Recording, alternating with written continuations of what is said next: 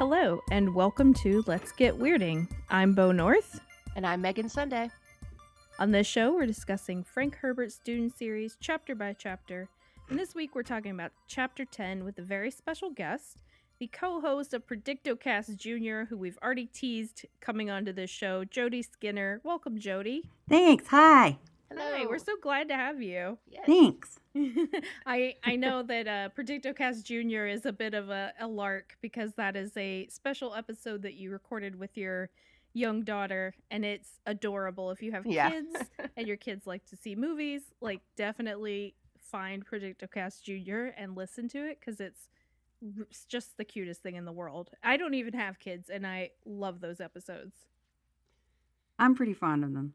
So, yeah. Jody, we usually like to start the show by asking our guests, what's your experience with Dune? Like, is this something that's you've always been into? Is this something that you've just kind of recently gotten into? Like, how did you come around to this series? Yeah, so my parents loved movies. Mm-hmm. When I was growing up, we had Cinemax, Showtime, HBO, I'm aging myself here, but we had tons and tons of VHS tapes where we recorded whatever was on the cable TV, in the VCR, and just loads. And so Dune was on at a period of time, I think, on the episode where you had John McCoy, who was talking about how Dune was always kind of playing. Mm-hmm. So my parents recorded Dune when it was playing, and I remember my parents didn't really have any kind of rules around R or anything, mm-hmm. R-rated movie. So I watched, when my sister was older, she watched me during the summer, but pretty much they were both working, and I would load up whatever kind of movie I wanted. And I remember seeing Dune. I think I was fairly young. I'm going to say anywhere from 8 to 12, somewhere in there. That's about right. So I saw the movie first, probably not long after it came out. I think it came out in 1984, so it probably hit, cable in 1985, so somewhere in there. So I remember watching it as a child, a young child. It gave you quite the impression. My early impressions were the bald nuns, mm-hmm. And then her little pointy thimble needle thing. Oh, her Gom Jabbar. Yep. Which, my kid self didn't know what the heck that was. But she was kind of scary, but cool. And then Kyle MacLachlan, I know a lot of people think he's hot. Hi, Kyle. But as a kid, that just didn't register at all. He already looked like an adult to me. And then the Baron Harkonnen with the blisters and all that kind of thing. Oh, yeah. Very gross. Very bleedy. Yes, and Sting. So I kind of knew, my dad listened to the Police. I knew who Sting was vaguely. And even though I was a kid and I wasn't sexual by any means, he has an aura. He has a thing where you kind of notice the vibe he's sending off. And I remember being kind of aware of that, not knowing what that was, finding it slightly intimidating. But those were kind of the early impressions. And so I had seen the movie here and there. There was some, catchphrases that I remember, memorable things, but I never did read the books. I have since listened to the audiobook. Mm-hmm. I had a friend in high school who read the book. She was a good friend of mine, and we were talking about Dune, and she mentioned that it was just really, really big, really thick, a long one. And I was an avid reader, and I've read a lot of sci-fi. Some of my earliest sci-fi was like Roger Zelazny and the Chronicles of Amber. Mm-hmm. And those are big books. I don't know, something about the timing, whatever I was going through in high school, it wasn't the right time to kind of sit down and read it. But I've since listened to the audiobook, which I appreciate because they pronounce everything. They pronounce it differently than the movie. It's narrated by Scott Brick, who I think does a wonderful job. Mm-hmm. I listened to it through Audible. But, just the pronunciation. And I just feel like some of the nomenclature and the vernacular are integral to Dune in ways that it's not always true in a sci-fi or a fantasy book. I think like Harry Potter it is. Yeah. Mm-hmm.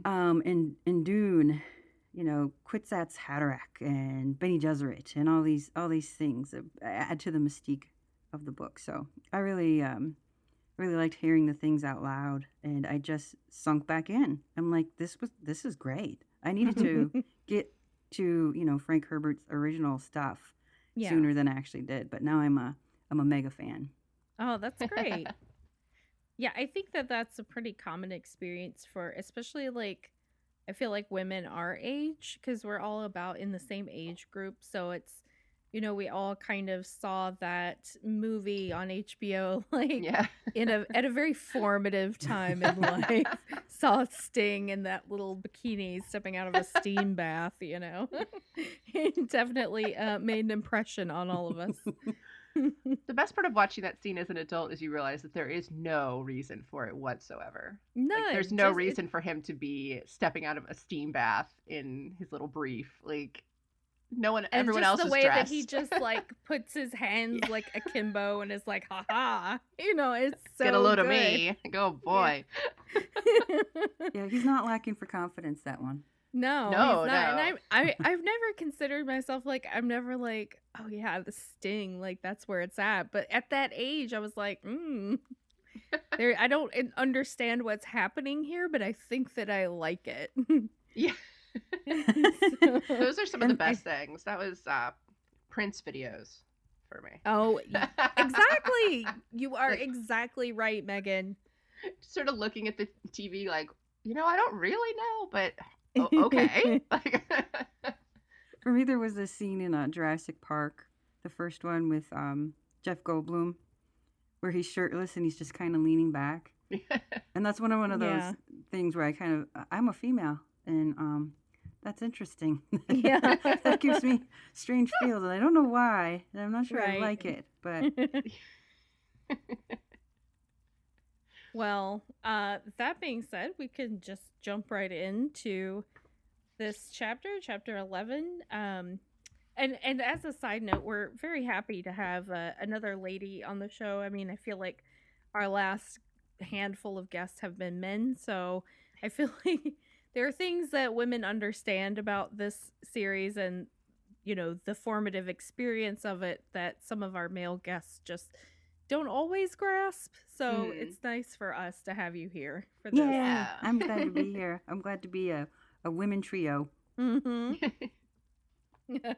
So we have, as always, an epigraph from the Princess Irulan, and Megan is going to read that for you all right now.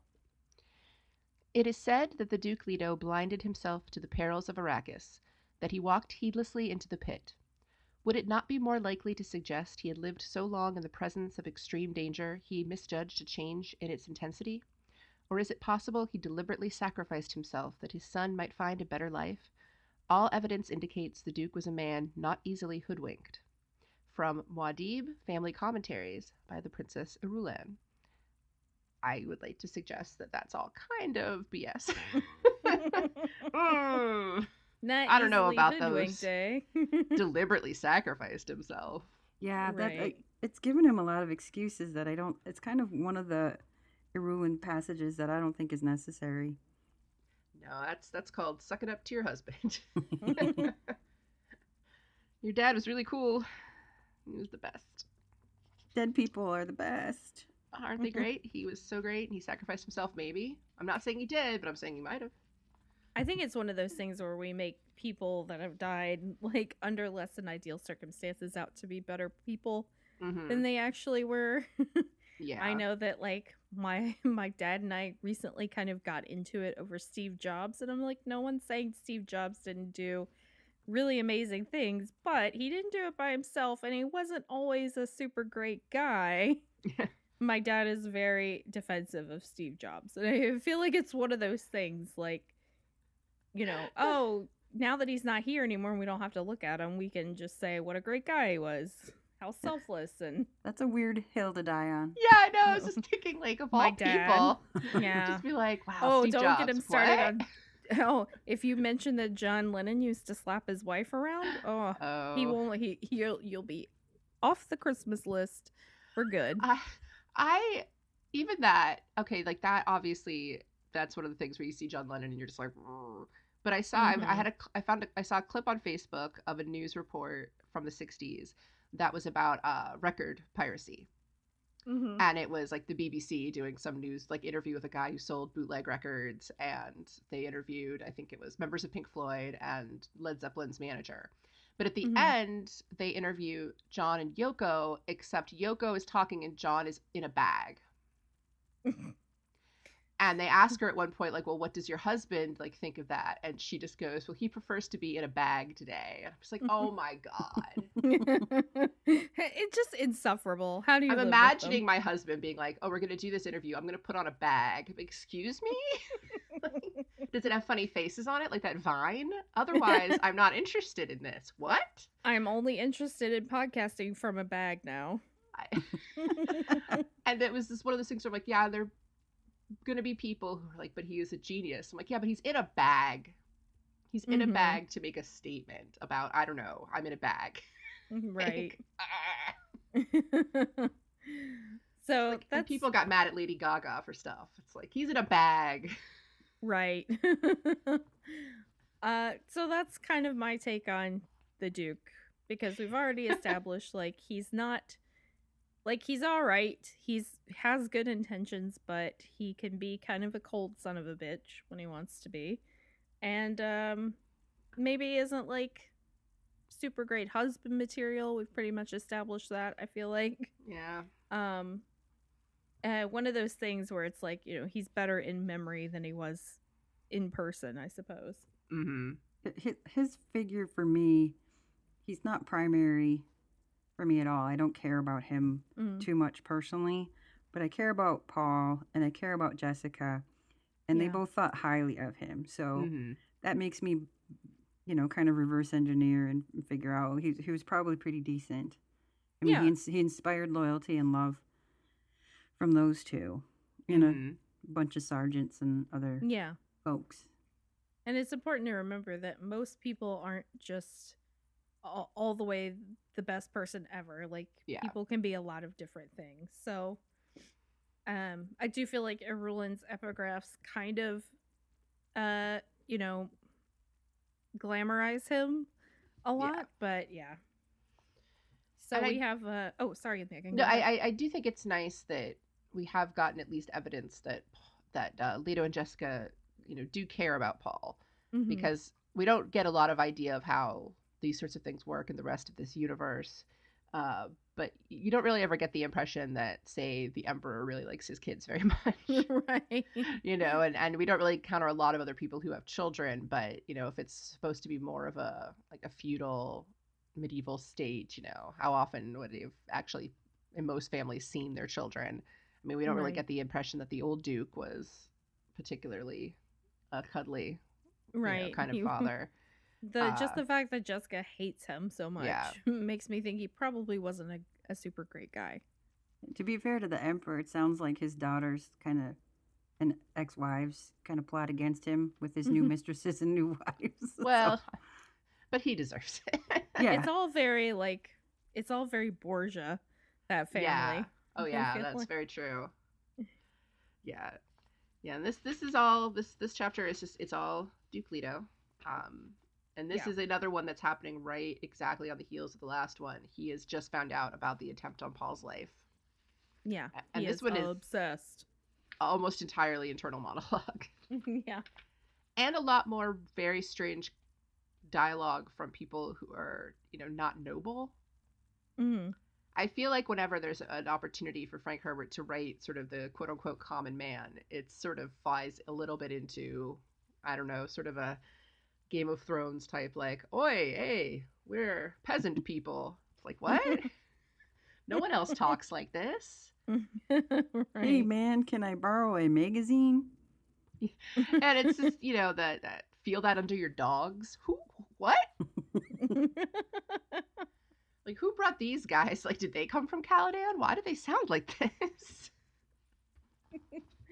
But before that, there's brooding. Yes, so much brooding. I mean, this is practically an Evanescence video. There's so much brooding happening. He's on a tower. Just, yeah. And they say women are emotional or hysterical or whatever kind of tropes those are, but this, his kind of all over thoughts about, you know, equality, and then the moon, and then he's mad, and then he's lonely. This is proof that, you know, he may not outwardly show his emotions very much, but his inner dialogue, he's a hot emotional mess. Yeah. Oh yeah, he's homesick, and he's sad, and he can't believe someone tried to kill Paul, and it's just everything. And it's like, maybe you wouldn't be so lonely if you just like hung out with your concubine sometimes. Right. Just gonna point it out that she just would like to it. Her. Yeah. You guys just sat down, maybe had a cup of coffee. Yeah.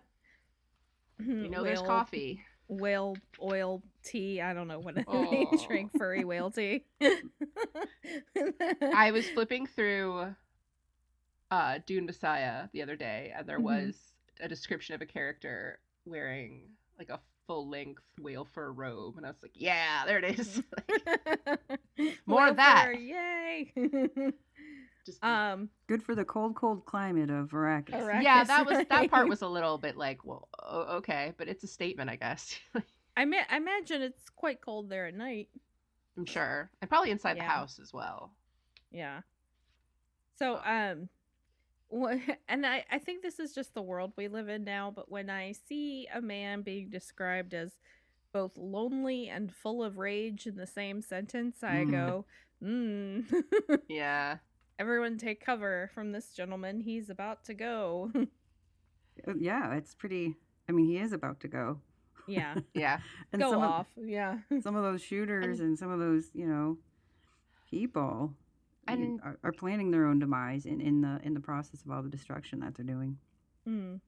And it's also such a cliche that I think we get. I mean, there are definite like sci-fi cliches throughout all of these, but the whole idea of this, you know, this like brooding, furious, lonely Duke staring at the moon. It's like, oh my God. And then the Phantom of the Opera. It's very extra. And it's, again, it's just like, maybe if you ever had a conversation with Jessica where you were like, hey, I'm really upset. This is all freaking me out a lot. This is all, you know, nope, we can't possibly just have a conversation with anybody. I think the only person he really talks to is Gurney. Yeah, he's thinking of poetry. He's thinking about Gurney's poetry. And then it flips from his internal dialogue over to a bunch of soldiers coming off the ships, and then, you know, doing tactical stuff with Gurney about how to make sure that the Harkonnens didn't lay traps for them taking over the planet, and the spice mine operation. He just flips a script, so it's kind of like a twofer. Yeah, it's a small chapter. It's all Leto, but it's kind of two things at once. It's giving him a lot more depth, because you do get to see him being like, yes, he is also, like, a brilliant strategist, and, you know, he's, like, a military, like, he's a force to be reckoned with. But then, like, you get his, like, and this has all been well established. They were talking about, like, how, you know, his shield belt is worn, and his dagger looks well used. And, you know, when we first meet him, like, he's obviously set up as being, like, this is a warrior, and this is, a leader of men. But then you get his internal thoughts where he's just like, I don't want any of this. Like, I don't want this, like, order and this class system. Like, I just want to be left the fuck alone. And it's kind of nice that it really does give him, like, because he knows what his duties are, and he abides by them. But, like, it does give him more depth of character, and says, you know, there's more going on to this guy. And the fact that he can just switch his, you know, his thinking off like that, you know, to greet the soldiers and do all of this sort of PR with the soldiers, and like trying to get more people to stay on, like while he's still like internally just raging about someone trying to kill his son. Like, it shows that he does have like a definite like depth of character, and he's thinking like three steps ahead of where he actually is. Yeah, I feel like I have no proof of this. I've never met Frank Herbert. I don't know anything about it in terms of his, you know, writing style. But I feel like I can envision like he wrote the book, or these early parts, And, you know, the Duke was a Duke. He is a Duke, and therefore it divines his character development and all that kind of thing. And that maybe he wrote some of the tactical stuff first. So talking to Gurney, giving Gurney orders and that kind of thing. And then the editor went, who is Duke Leto? He's about to die. We don't really know him. Fill in the gaps a little bit. Have him have some internal thoughts. And then, mush, we have all that. We learned that Arrakis has more gravity, apparently. Cool. Just, like, here we go. The G-forces, man. Yeah. I know. The dialogue with like the men coming off of the transports was just hilarious. It's like space marines from Aliens. Like, where did these guys come from? Where's Hicks? Haven't you heard, stupid? No showers down here. You scrub your ass with sand. Where is Hicks? First of all, don't distract me. This is a serious podcast where I will not be distracted. We are for one episode. We are like two of the founding members of the We Heart Hicks fan club. So, oh, he had all the good '80s roles. But yeah, it's like, where did these guys come from? Why are they all talking like this? No one else talks. Not even Gurney talks like that. Yeah, Gurney is very florid in his speech. Like, he's quoting scripture and you know, more like horny poetry. Just like, Gurney, get a hold of yourself. And he's ugly again. Yeah, you know? We have to point out that Gurney is ugly once again. The scar, the scar is vivid to me. It sounds like, and this could be me. I should probably look up in the dictionary what inkvine is, but it sounds like some kind of like tattoo to me. Like, inkvine sounds like tattoo to me, but well, I think it's, I was wondering if it was like a mark that they would give like people sold or whatever. Yeah, because I guess it was probably from when he was in like the fighting pits and things like that. I like that they also have to point out that he's balding. Like, poor Gurney. Just like, leave him alone. Give him a break. And this is, again, I mean, I know you've, you know, it's just the matter of it's Hollywood, but I do find it really funny that we're going to have a scene with Oscar Isaac and Josh Brolin where he's going to be like, so ugly. Look at this ugly guy. Like, okay, both of you. Shh. Yeah. Just everyone's having this big meeting. Icy, uncharismatic. Yeah, the incredibly icy and remote Oscar Isaac. Although he can be. He can be. The guy can do whatever. But yeah, I think the more time goes on, the more I'm okay with this Josh Brolin casting of Gurney, because Gurney, like, I forget sometimes how sort of ribald and like charismatic Gurney is. Yeah, that gets lost a little bit in the movies. Not to say anything about Sir Patrick Stewart. No, I love him. Not. Also not ugly. But also not ugly by any stretch of the man is what in it. How old is Patrick Stewart now? He's in his 70s. He still looks damn good. Like, he still looks great. He's fostering all these pit bulls. He's living a great life. I know. He just makes my heart melt. Anyway. He trolls Will Wheaton. That's Yep. But I feel like he's definitely got the sort of charisma to play Gurney. So even though I still hate Thanos, I'm okay with Josh Brolin. I don't know why that amuses me so much. It's not as if I'm super attached to the character or any kind of way, but just your severe dislike of Thanos. I find Thanos stuff online sometimes, and I'm like, I should send this to Bo. She's gonna block me on Twitter. It's like, I've been watching The Widow, which is an Amazon original. Okay. On Prime, starring Kate Beckinsale. Oh yeah. Oh okay, it's super good. It's about the Congo and it's pretty good. But there's this character in there. He's from South Africa.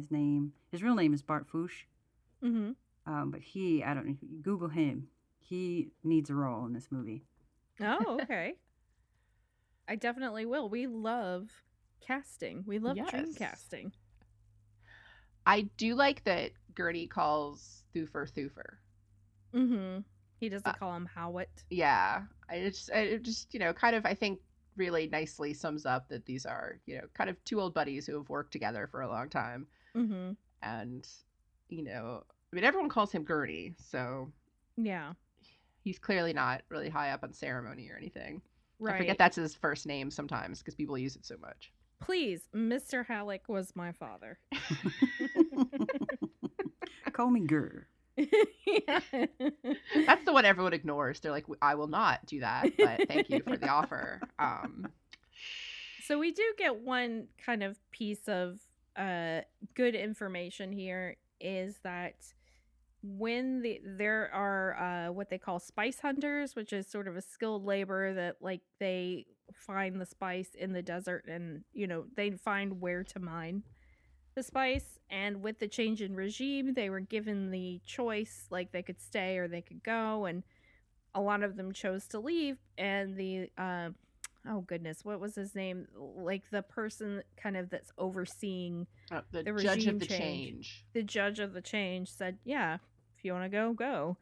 And Leto knows, like, he needs those workers. Those are, like, people that know what they're doing, and they know the desert, they know the terrain. So he kind of gives Gurney the go ahead to sort of get them, persuade these people to stay. And Gurney's like, oh, persuade them how? Like, very much implying, like, oh, can I just, you know, threaten them and use violence? Yeah. And Leto's like, no, give them money.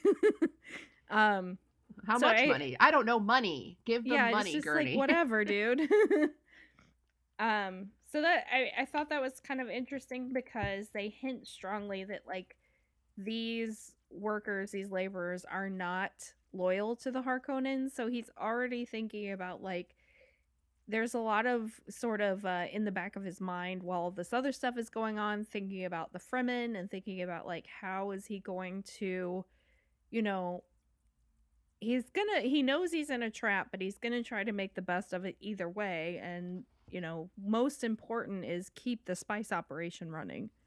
Mm-hmm. Yeah, because it is worth more than anything, and it's the symbol of all their power. And I like that when they're putting it, he says, well, the spice is leaving, and Gurney's just like, oh, our spice? Like, who else's would it be, Gurney? You're just, I get it. Like, he's just like, I have no time for this right now. Yes, our spice. It's very Dr. Seuss. Our spice over here, our spice over there. Yeah. And then I like that there's this, he finds a propaganda corpsman. Which is like, oh, okay. Yeah. Propaganda. Which sounds like he's just like the official gossiper. It's like, go tell everybody. If you go will. Tell everyone. Yeah. Go take some selfies and hashtag it. Here's where the women are. Yeah. Yeah. They're like, so if you already had a woman, here's where she is. If you're looking for a woman, there's lots of them here. Like, there's so many more here than anywhere else, guys. Don't worry about it.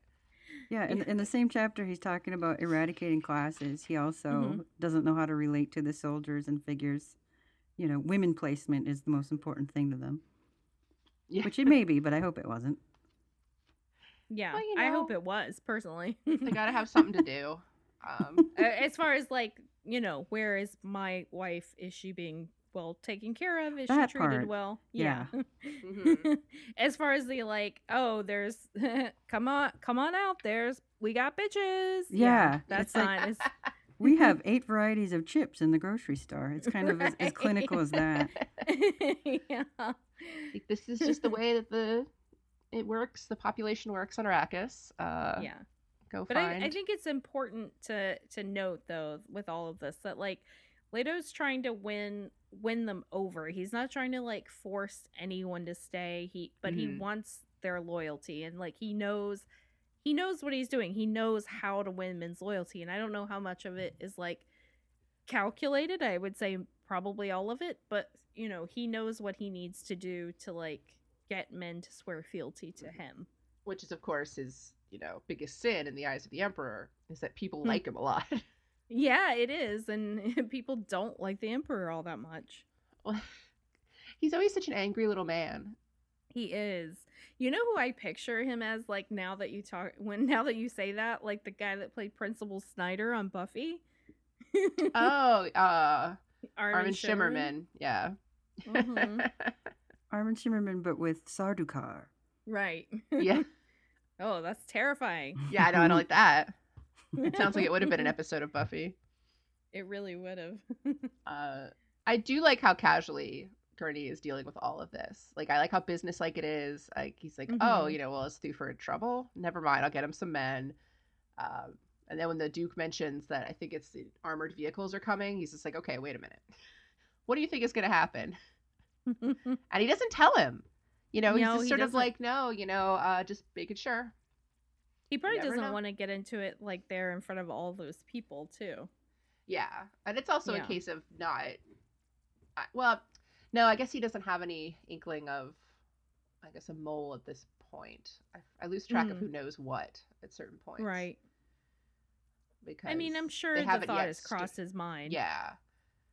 He's too angry, I think, right now to really think about that.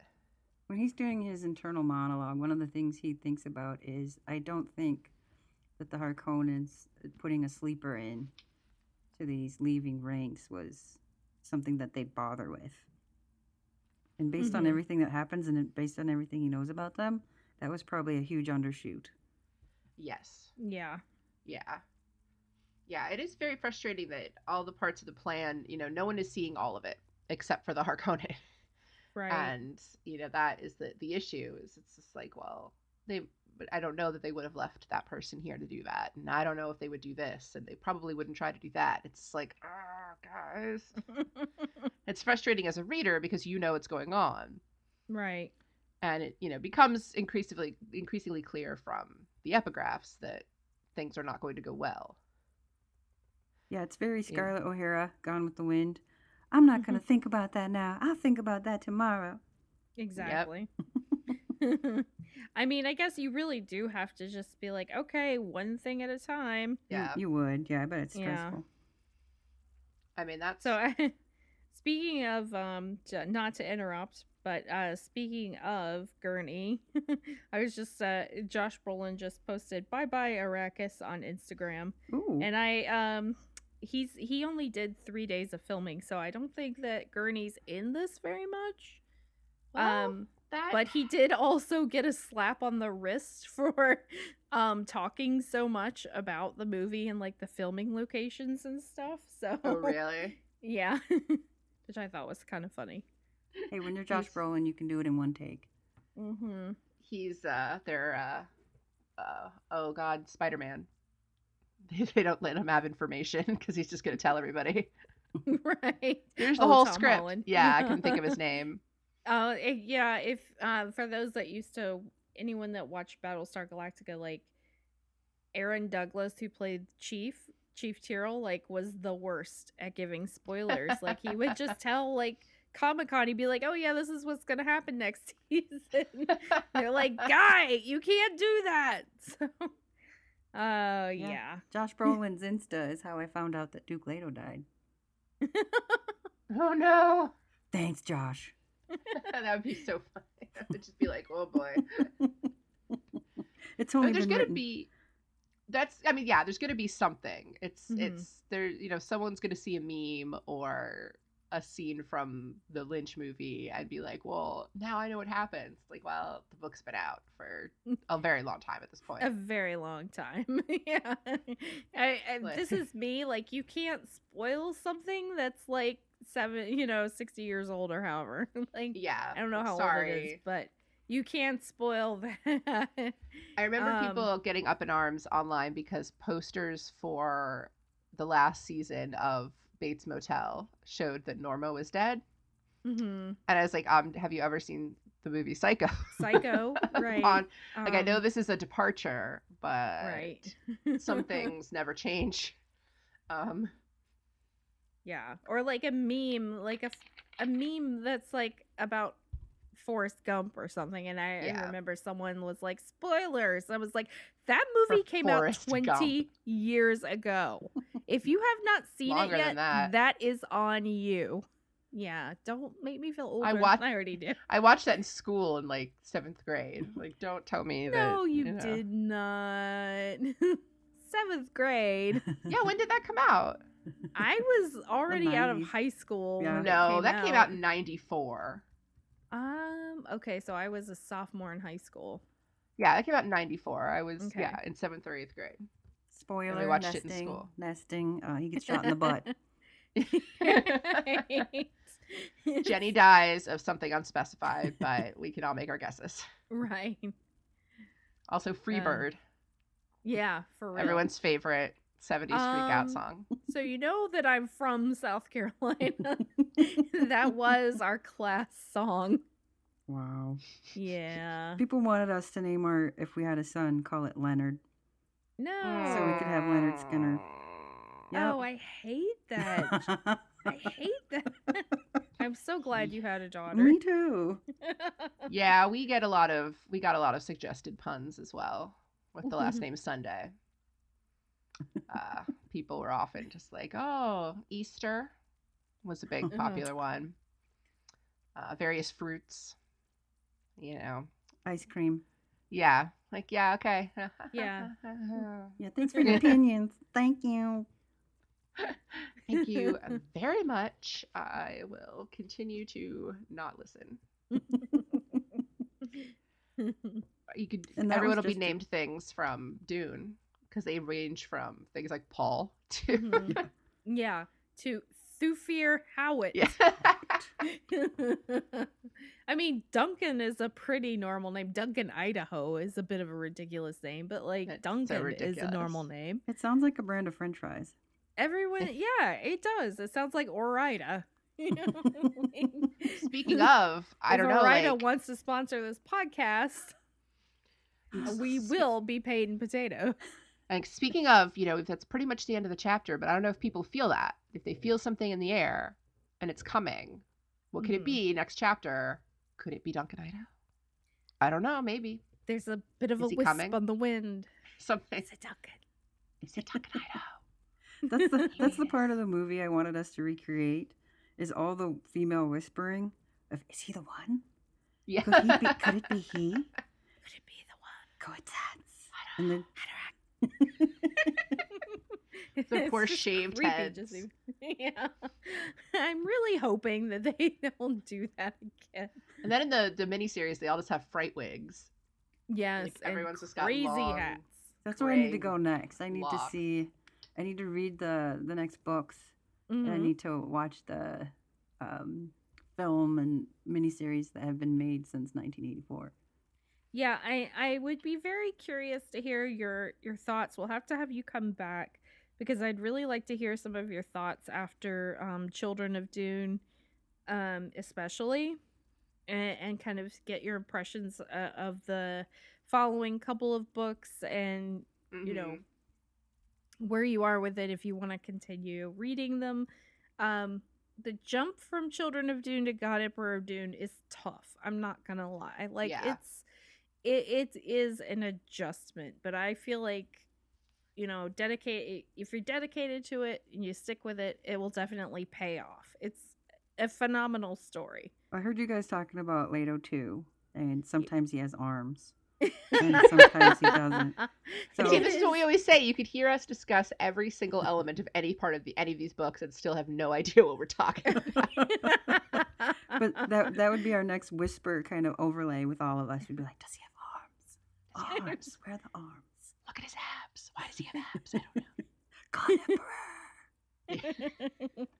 There's not enough of that in those. I feel like, you know, then we get into other ladies who have other skills. Yes. Just put it mildly. Mildly. Well, now I have to read it. Yeah. I mean, that is definitely a point. If you get to Heretics in Chapter House, like, let's definitely talk because I feel like those books, we should only have female guests. Come on. Because my comfort level of talking some of those scenes would not, like, mesh with having male guests. Like, that's just me. Like, I write romance and I have no problems writing sex scenes, but discussing them with my dude friends, especially such as they are, it's it's like oh dear. I'm not into that. I'll voluntarily share with you that if I had to pick a Dune word that was my safe word, it would be ornithopter. Jody had just choked on my wine. I think that probably is Gertie's safe word. Yeah. It is a very sexy word. Shield belt.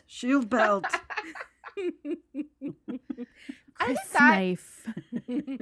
Yeah, they did. There is that kind of random sex scene in the Lynch movie between Leto and Jessica, which I've always liked because I think they kind of just put that there. Like, I don't know, romance? I don't know. They have sex? Look, they're having sex. It's like, well, we kind of got that part. Yeah.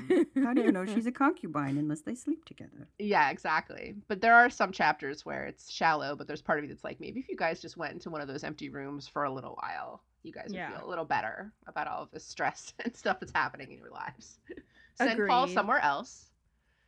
It's a very big house. Just, maybe you guys need some personal time, just the two of you. Yeah, you need grown-up time. You know who's in one of these rooms that we haven't uncovered yet? That first concubine. She's in a box. You have been listening. Yeah. I'm a fan. So Megan's favorite. I love I love the bathhouse music, the intro and outro music. It's awesome. Thank you. Yeah. Thanks, Bathhouse. Thank you guys. But I sing along. There's. I think it's the outro where it sounds a little bit like Never Ending Story, just like for the first 3 seconds. So I'll finish an episode listening to your podcast, and then I'll be like, turn around. I wish I could afford Limall. I can't. I really can't afford that. It's the same song. The intro is the beginning, and the tail end is. The outro is the end of the song. But, Sting, let us use Desert Rose. Sting, I know you're listening. Gordon, yes, I know you're listening. Mr. Sumner. Mr. We Sumner. Would like to use Desert Rose for this podcast. I want the 2020 movie to have it be placed in modern culture, 2019, 2020 culture. That would be cool. Just some more anachronism. Lol. They're interviewing spice drivers, and it's kind of it's super millennial. Or I drove for Uber for a while, but that was a shit show, so I quit and went to Lyft, and that didn't work out. So now I'm totally I don't know, just looking for something. I'm tired of being a barista. I wanted to just be. I want David Lynch to reprise his role as Guy in Spice Freighter. But it's funny because my husband he recently saw this for the first time this past year, and we had watched all of Twin Peaks, the beginning, the very first episode of Twin Peaks all the way through Twin Peaks: The Return. And oh boy. Yeah. But so he already had a deep affection for David Lynch, as you do, but when he popped up in that scene, Brian just kind of sat up on the couch, was like, oh my god, pointing. It was so cute. He should be smoking though, because it's David Lynch. He really should. If they had a bit of a montage and kind of a soundtrack going when Paul rides a maker for the first time. I want it to be the same music. You'd want it to be the same? I do too. I love the music from the Lynch movie. I love that one particularly because there is the most out of place but amazing just guitar riff. Yeah. Stilgar gets up on that worm next to him and burner. And you're just so good. Yeah. Hell yeah. They're just going to do that for whatever Duncan Idaho does. They really just captured the feeling of the 80s in that one scene. That is the most 80s thing. The soundtracks ever. To Dune, Legend, and Lady Hawk are just there it is. It's the trifecta. That Tangerine Dream shit. Put it in my ears. No director's cut, thank you. Yeah. Lily is a lady, not a princess, and it's Tangerine Dream. Yeah. I would do, if I couldn't do the original music, I would do maybe Katy Perry's Roar. See, I was thinking it's probably going to end up being something super moody and ambient. It's Hans Zimmer. Yeah. Oh, that's right. It is Hans Zimmer doing it. I've seen enough of this director's movies to know he usually has they're really well scored. Mm-hmm. So I'm not really worried about it. And the fact that it's Hans Zimmer, I'm sure it'll be fine. That was another scene in the movie that haunted me as an 8-year-old. Which one? When they have to kind of pry the worms, the rings apart. Yes, and you kind of see this like flesh underneath. Yeah, and you know that it obviously hurts because they don't roll that way. They roll it to the top so it doesn't get a bunch of sand in it. Yeah, and it just reminded me of when my sister picked my scabs. Oh, yeah. It made me think of toenails. Yes. Yeah. Like, because they're very, like, ridged and sort of, they look like big, nasty toenails. Yeah. So Paul should say, sorry, so sorry. Yeah. Oh, I'm so sorry. They kind of have a similar sort of creature thing on Star Trek Discovery where there's a creature that's, like, helping them sort of jump through space really quickly, and but the only way to use it is to actually like hurt it. Oh. And it's like obviously in pain and doesn't like that, so it's kind of an interesting thing. I never really thought about that, but like those whales in Doctor Who. Yeah, the space whales. Oh, I'm sad. Anyway, people worship its poop, so it has that. It has that going for it. When will they cast the giant spider from Enemy? When will he be cast? Who do you think he'll be playing? The Emperor. Fade. Fade. And the giant spider from Enemy as Fade Roth. Oh, so that was chapter 11. Yeah. Any thoughts? Anything we might have missed? Anything you guys want to mention about chapter 11? I mean, I think it's pretty clear that we don't get to know the Duke very well. And I don't know if it's for better or for worse that we don't really ever get to know him super well. And then later on when he's mentioned, it is always this sort of gloss of just, wow, but he was so great. Yeah. And we get enough to know that we don't necessarily agree with that all the way. But I do kind of wish that maybe if we got to see him a little in peacetime, maybe. Yeah. If there ever is such a thing. I think he's an interesting character. Like, I know I'm being kind of hard on him, but I do think he's an interesting character. Obviously, he is just serving as like a motivation for Paul and Jessica at this point, or, at a future point in the story. But he is an interesting character, and the fact that Herbert did like attempt to make him a deeper and kind of more dynamic character, so, and let us get to know him a little bit more in this chapter, so that when the inevitable does happen, it is like more of a loss. Yeah.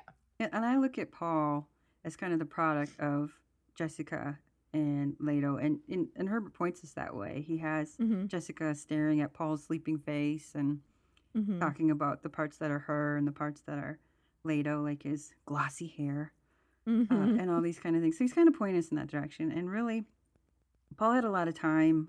It's not like the Duke dies when he's 2 or 5 or 10. And you look at Paul, and he becomes, a military leader.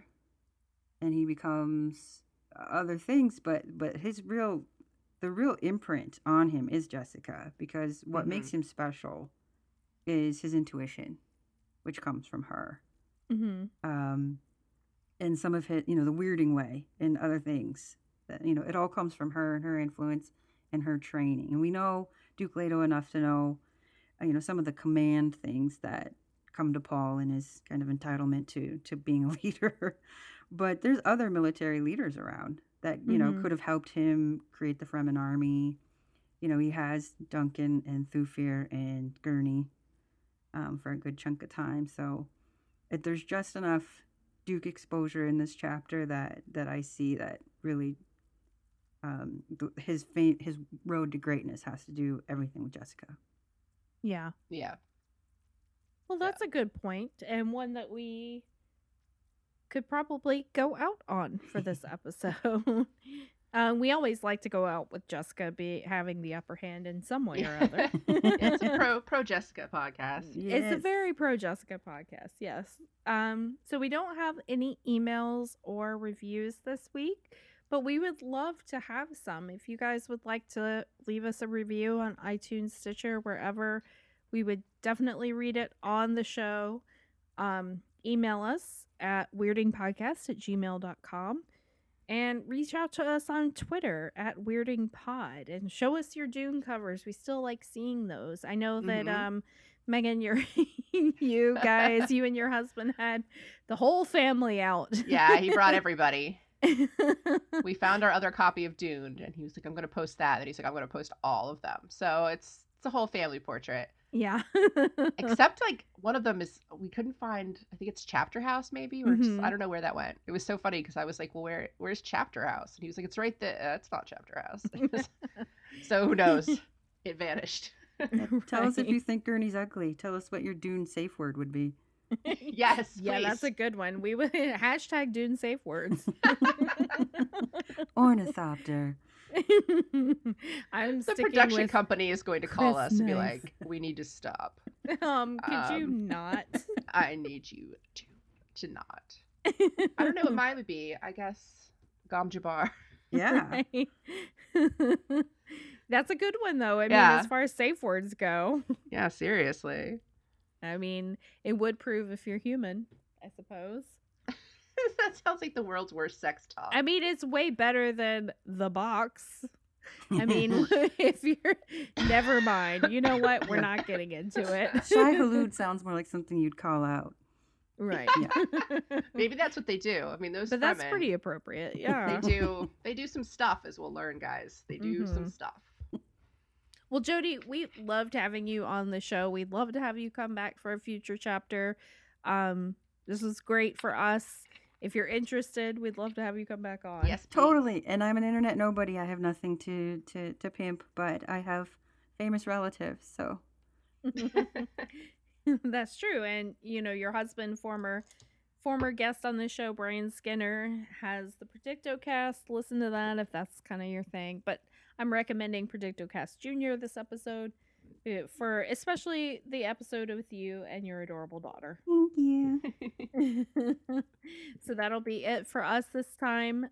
Just everyone think about Duncan Idaho. We're on Instagram. We're on Instagram now. That's Speaking true. Of Duncan Idaho. We're on Instagram, and I'm feeling like a Duncan Idaho photo dump coming on. I think it's going to happen. Will I ever come to terms with my feelings?